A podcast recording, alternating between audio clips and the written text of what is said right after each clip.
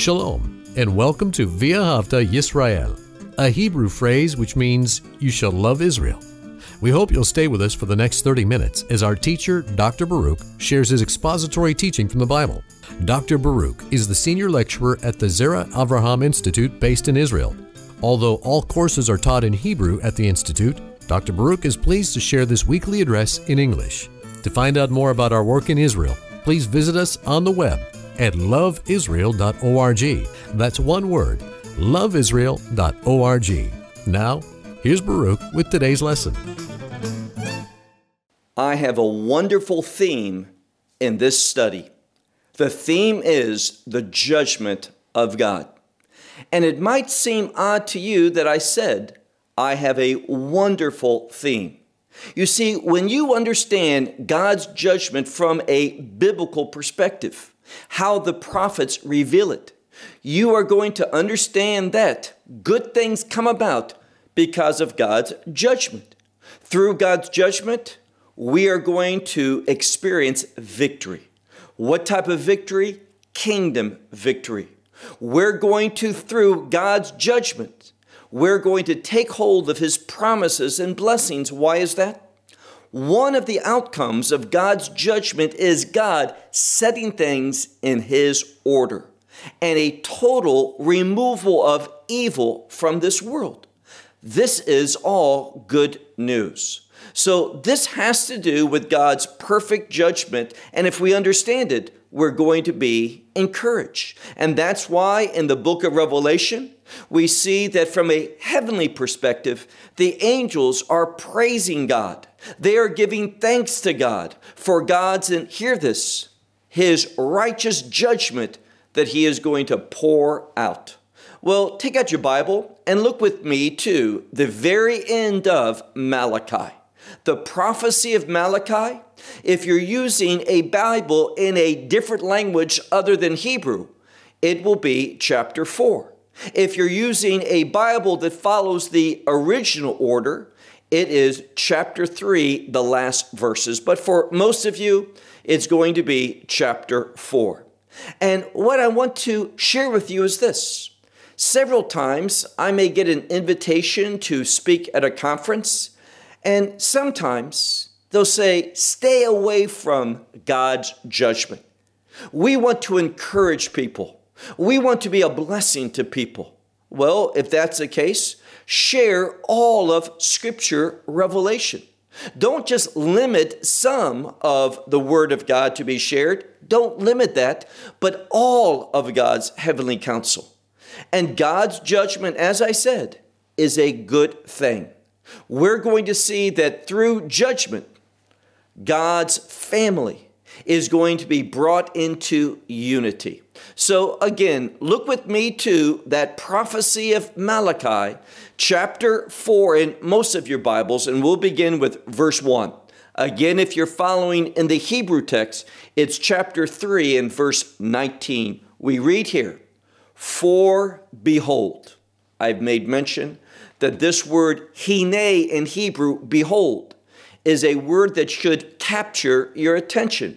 In other words, God has something significant that He wants to share with the reader. For behold, the day. Also, very important, the phrase, the day. Speaking about a specific day, a specific period of time. Behold, the day comes. And how is this day coming? Burning like a furnace. So we're going to see that God's wrath is part of this day. His wrath that judges, His wrath that consumes, and through His judgment, the enemy and everything related to the enemy's work is going to be burnt up. It's going to be consumed. It's going to be done away with. And again, that phrase burning is in the present tense, which is always emphatic, always being emphasized to the reader. So burning as a furnace. And it says, and there shall be that all, hear this, all wicked ones. Now, it's the word, many of your Bibles will say proud ones, and that's fine. But it's the word zadim, which is one, and we saw this word last week. It's a word of speaking of rebelliousness, a willful rebelliousness. It is one that sins not by accident, not by some misunderstanding, not that he didn't intend to do that, but he did and he realizes it's wrong. This is someone who knew all along this was wrong. This was against God's will. This is the wrong thing to do, but nevertheless, he chose to do which is wrong. And it says, all those ones who sin willfully, all the ones who are doing wicked. Now notice those two things. They're willfully doing that which is wrong. And therefore the outcome is there are all doers of iniquity, doers of wickedness. And what are they going to be? Every one of them is going to be, we find the Hebrew word kash, which is straw. And we know something. In fact, Paul speaks and uses a similar word, of course, in the Greek language in 1 Corinthians chapter 3, where he speaks about God's consuming judgment. And we know if you have straw or hay and you put it in fire, it is consumed immediately. And this is what God's saying through that day that's coming, a day that burns like a furnace. You throw straw or hay into a furnace that is burning, it's going to be consumed. It says that it's going to burn them, and this day comes for that purpose, to burn them, to consume them. Says, literally said, and this is a word of promise, said the Lord of hosts. And how is his judgment coming? Notice the end of this verse. Which he will not leave for them or of them any root or branch. What is that speaking of? Total consuming. God is not going to leave any remnant. He is not going to leave anything whatsoever. He is going to bring about a consuming judgment where those who are evil, those who do willful, those who are rebellious before the commandments of God, they are going to be destroyed in their entirety. Look now to the next verse, verse 2, where it says, the ones who fear my name, that is, the ones who give priority to my character, realizing that God's character is good.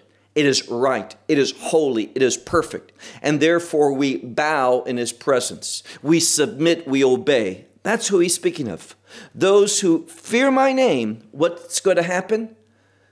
These individuals, it says, it will shine unto them, those who fear my name, as the sun, and that's S-U-N, the sun of righteousness. And that sun, that is, it's going to be revealed. God's righteousness upon them is going to shine brightly. It's a term of revealing. So those who fear my name, the sun of righteousness is going to shine upon them, and it's going to have healing, and notice what it says, healing in his wings.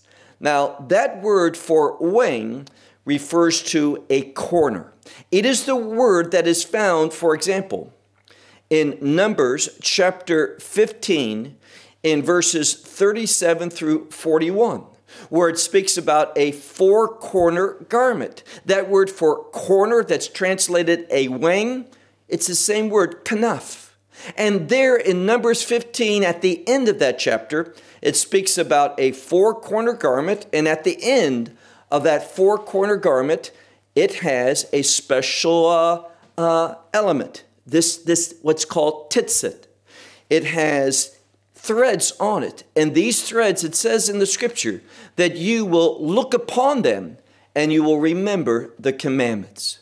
So righteousness is related to the commandments. The commandments don't make us righteous, but they teach us what righteousness is.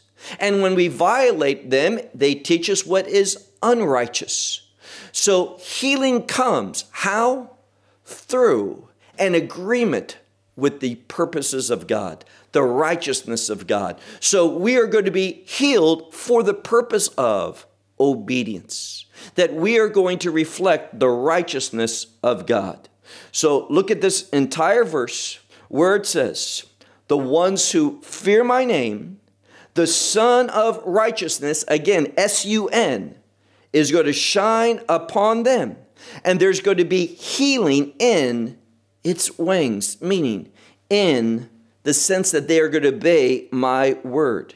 And they're going to go out, and most Bibles will say like a fattened calf, and that's fine.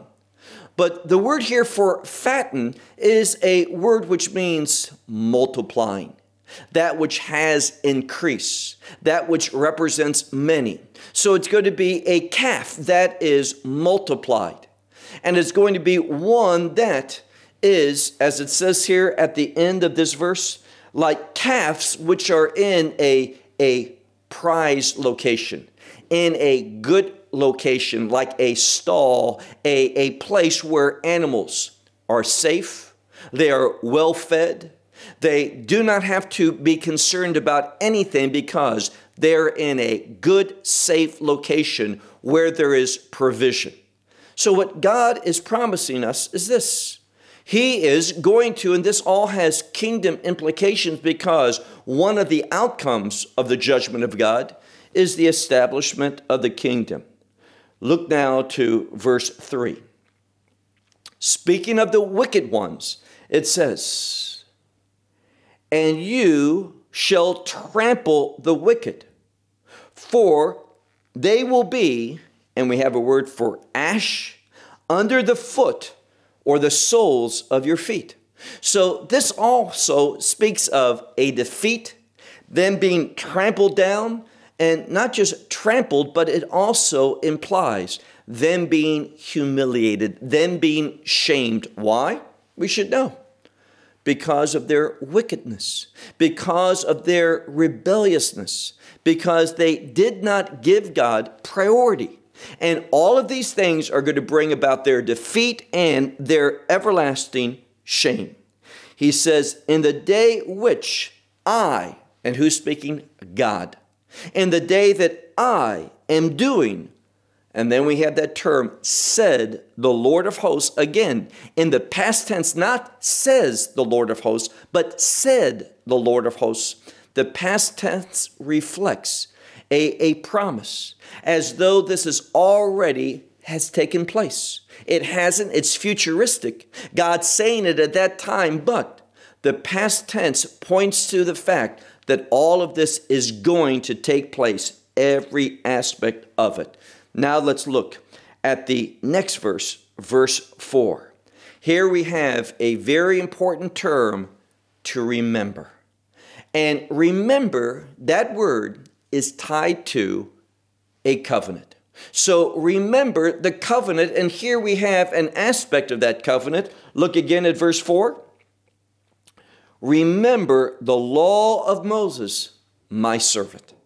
Now, this all has, we're talking, and we'll see this in a moment, this is clearly a last day context of God bringing forth his wrath, his judgment, to set things in order, to provide victory for the people and the establishment of his kingdom.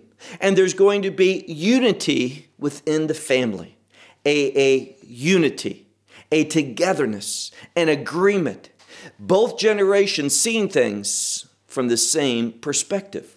All of this is good. And notice what God commands us. So significant that we see it's God that's speaking. And he commands us, and he says, in light of the last days, he says, look at verse 4, remember the law of Moses, my servant, which I commanded him, where? In Horeb. Now, what's important? Obviously, we're talking about Mount Sinai. But the term Horeb is used because of a reason. This is the same place, not only where the law was given, Mount Sinai, but also where God first appeared to Moses on that mountain where the bush was burning, but was not consumed. And remember, Moses stepped aside in order to witness this fire, but the bush was not consumed. That ought not be. Fire should consume a bush, but it doesn't. And what's the message? God was there. And God, in the midst of his judgment, he can preserve whom he wants. Just like he preserved that bush that was ablaze, but was not consumed. How? By God.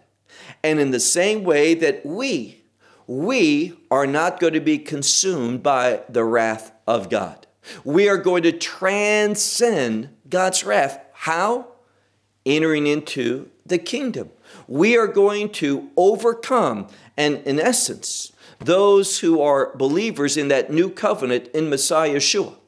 We have a wonderful promise. It says in 1 Thessalonians 5 and verse 9, again, 1 Thessalonians 5 and verse 9, that we have not been appointed for wrath. We're not going to be here in this world when the wrath of God comes. When Messiah returns, and now I'm speaking about his second coming, where he's going to bring the wrath of God. You know where we're going to be? With him.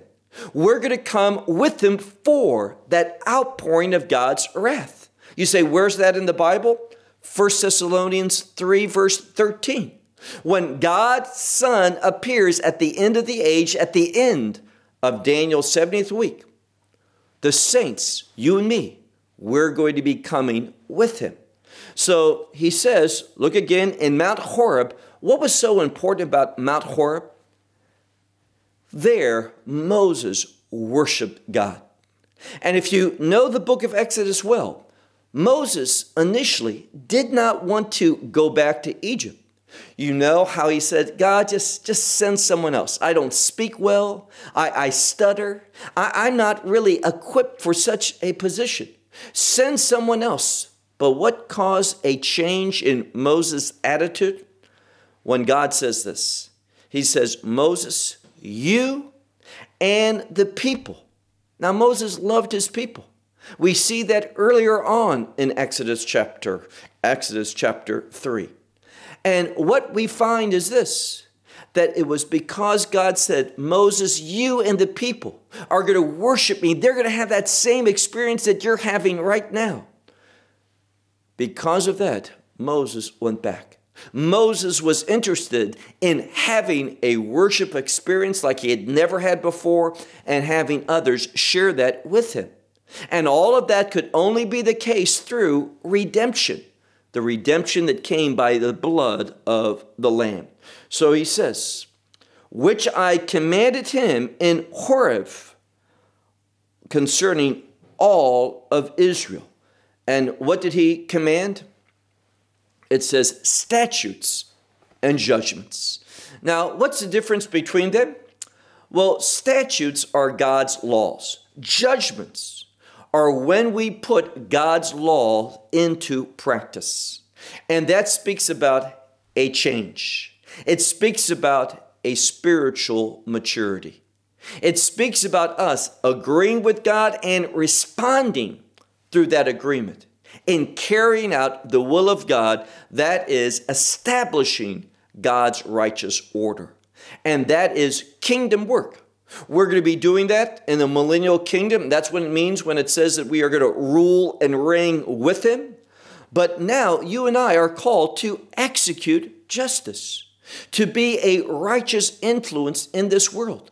This is what God is calling us to do. So he says that we are going to be called upon for that purpose. Now let's look at verse 5. Again, that same word, behold, a word of significance, a word that calls for us to pay attention. And what does he say? Look at verse 5. Behold, I am sending to you. We could understand it this way. I am standing for you. And who are we speaking about? The whole verse. Behold, I am sending to you, or for you, Eliah. That's Elijah, the prophet. When is he coming? Pay close attention. Before the coming of the day of the Lord. What day of the Lord? The great or big day. And it's the awesome or terrible day. Now, what are we referring to? Well, only in Hebrew can we have that word, Nora. Nora can mean awesome, but also terrible. For those who are not in a covenant with God, those who have not experienced redemption, it's going to be awful for them. It is going to be the beginning of the worst day of their life, and it's not going to have an ending. It's going to continue over and over and over. But for us, it's going to be awesome because it's going to have a wonderful change. Look again. Behold, I am sending. Again, that present tense that is emphasized. I am sending for you Elijah. Here it's Eliah. The same way that Messiah spoke in the scripture, referring to Elijah the prophet. And he says, before the coming of the day of the Lord, that great and awesome or terrible day of the Lord. And what's going to be the outcome? Well, look now at our last verse, verse 6. What's going to be the outcome of this judgment, this terrible wrath that's poured out? Well, before it comes, God's going to do a work of reconciliation. Just like now, if you have accepted the gospel, he's done that work of reconciliation between you and him. But it's going to be done before the coming of God's wrath for Israel, that final outpouring of God's wrath that brings about the consumption of all that which is evil. Israel, a remnant of Israel, is going to be reconciled, that 1/3 that we've talked about so much. And notice what else he says. Look at that last verse. Elijah, the prophet, is coming back before God's wrath, at least the final outpouring of God's wrath. In the last days, in the second part of God's judgment, what's going to happen? Well, before God's wrath comes in that second part of Daniel's 70th week, he says that Elijah has an important ministry. He is going to restore the hearts of the fathers concerning the children. What does that mean? Heart is thinking. The fathers are going to think now, not based upon their wants, desires, what's good for them, but they're going to think sacrificially. They're going to think in regard to their sons, and that means sons and daughters. And likewise, the heart of the sons are going to be concerning their fathers. And fathers here can be inclusive, referring to the parents. So what Elijah is going to do in this ministry of reconciliation in the last days before the wrath of God comes in its fullness, he is going to bring about a reconciliation of the family. And all of that is put within the context of judgment. Remember what I said. God's judgment brings about his order. And what we need to be praying for, desiring, is that we need to be desiring God's order in the family. That there's unity based upon one thing, the truth of Scripture. That there would be unity, that same way of looking at things, that same perspective, that same objective, that same purpose that both the fathers and the children have. In other words, we're speaking about two generations. That they would see things in the same way. That they would be brought to an agreement with God. And it's only when we agree with God is there going to be an agreement between others, between one another. And this is what Elijah is going to bring about. Now, notice how this scripture is put together. We see a connection between, remember what he says, go back up to verse 4 where it says, Zikru Torat Moshe Avdi. Remember the law of Moses. When we think of law, commandments. And when we think of the word of God, oftentimes it speaks about Moses and Elijah, representing the law and the prophets, which is God's revelation. These two men, Moses and Elijah, why? speaking about God's revelation, his scriptural revelation. This and only this is going to bring unity.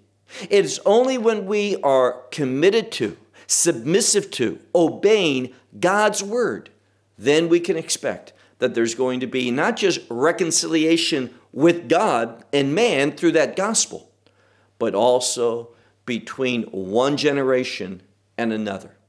And this unity, let me say it another way, this achdut, achdut is a Hebrew word that comes from the Hebrew word echad, one, but it also speaks about a divine unity, a unity that only God can bring about.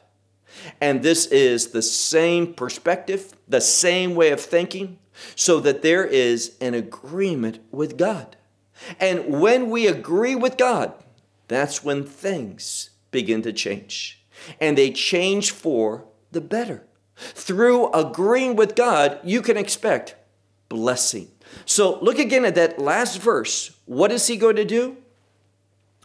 He is going to turn. It's a word of restoration. He is going to turn the heart of the fathers to the sons and the heart of the children to their fathers. And why is that? This reconciliation through the word of God, through agreeing with God, is going to shield them from his wrath. Why do I say that?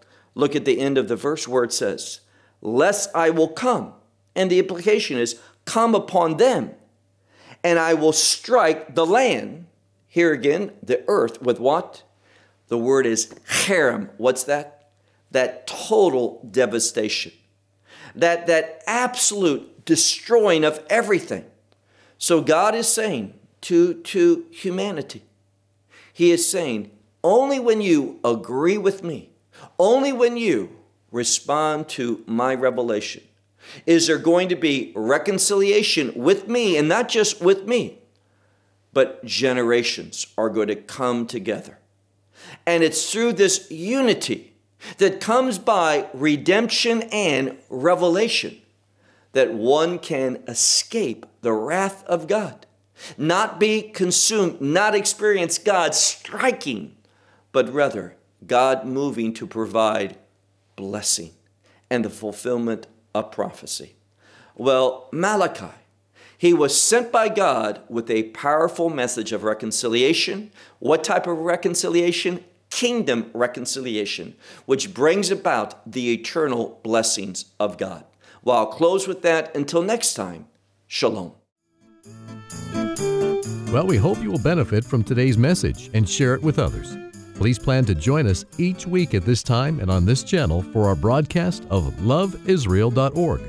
Again, to find out more about us, please visit our website, loveisrael.org. There you will find articles and numerous other lectures by Baruch.